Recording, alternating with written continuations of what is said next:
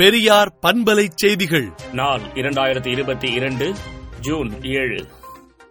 சொகுசு சுற்றுலா பயணத்துக்காக சென்னை துறைமுகத்தில் இருந்து எம்ப்ரஸ் எனும் சொகுசு கப்பல் அறிமுகம் செய்யப்பட்டுள்ளது.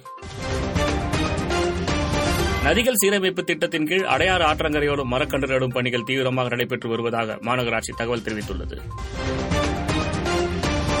மேட்டூர் அணைக்கு வரும் நீர்வரத்து பத்தாயிரம் கனடியாக உயர்ந்துள்ளது. செவிலியர்களுக்கு எப்போதும் அரசு துணை நிற்கும் என்று மருத்துவம் மற்றும் மக்கள் நல்வாழ்வுத்துறை அமைச்சர் மா. சுப்பிரமணியன் தெரிவித்துள்ளார். தமிழகத்தில் இன்று பத்து மாவட்டங்களில் கனமழைக்கு வாய்ப்பு உள்ளதாக சென்னை வானிலை ஆய்வு மையம் தெரிவித்துள்ளது. கடற்கரை உயிர் பாதுகாப்பு மற்றும் மீட்பு பயிற்சி திட்டத்தை முதலமைச்சர் மு. க. ஸ்டாலின் தொடங்கி வைத்தார். மீண்டும் சமூக நலத்துறை வசம் மழலையர் வகுப்புகள் செயல்படும் வகையில் நடவடிக்கை எடுக்கப்பட்டுள்ளதாக பள்ளிக்கல்வித்துறை தெரிவித்துள்ளது. மதவாத சக்திகளால் உலக நாடுகளின் முன்பு நம் தேசத்துக்கு தலைகுனிவு ஏற்பட்டுள்ளது என கேரள முதலமைச்சர் பினராயி விஜயன் தெரிவித்துள்ளார். பெங்களூருவில் கொரோனா பாதிப்பு தொடர்ந்து அதிகரித்து வருவதால் பொது இடங்களில் கட்டாய முகக்கவசம் அணிவது நேற்று முதல் அமலுக்கு வந்தது. இருபத்தெட்டு பேரை பலி கொண்ட வாரணாசி குண்டுவெடிப்பு வழக்கில் பயங்கரவாதிக்கு தூக்கு தண்டனை விதிக்கப்பட்டுள்ளது.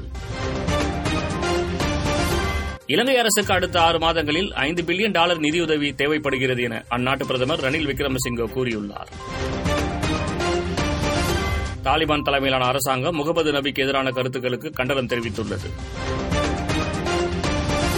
நியூயார்க்கில் துப்பாக்கி வழங்குவதற்கான வயது வரம்பு பதினெட்டிலிருந்து இருபத்தொன்றாக உயர்த்தப்பட்டுள்ளது. தோல்வி அடைந்த அதிபராக பதவியை விட்டு வெளியேற முடியாது என்று அதிபர் கோத்தபய ராஜபக்சே திட்டவட்டமாக தெரிவித்துள்ளார். விடுதலை நாளேட்டை விடுதலை டாட் இன் இணையதளத்தில் படியுங்கள். பெரியார் பண்பலை செய்திகளை நாள்தோறும் உங்கள் செல்பேசியிலேயே கேட்பதற்கு எட்டு ஒன்று இரண்டு நான்கு ஒன்று ஐந்து இரண்டு இரண்டு இரண்டு இரண்டு என்ற எண்ணுக்கு பெரியார் எஃப் நியூஸ் என்று வாட்ஸ்அப் மூலம் செய்தி அனுப்புங்கள்.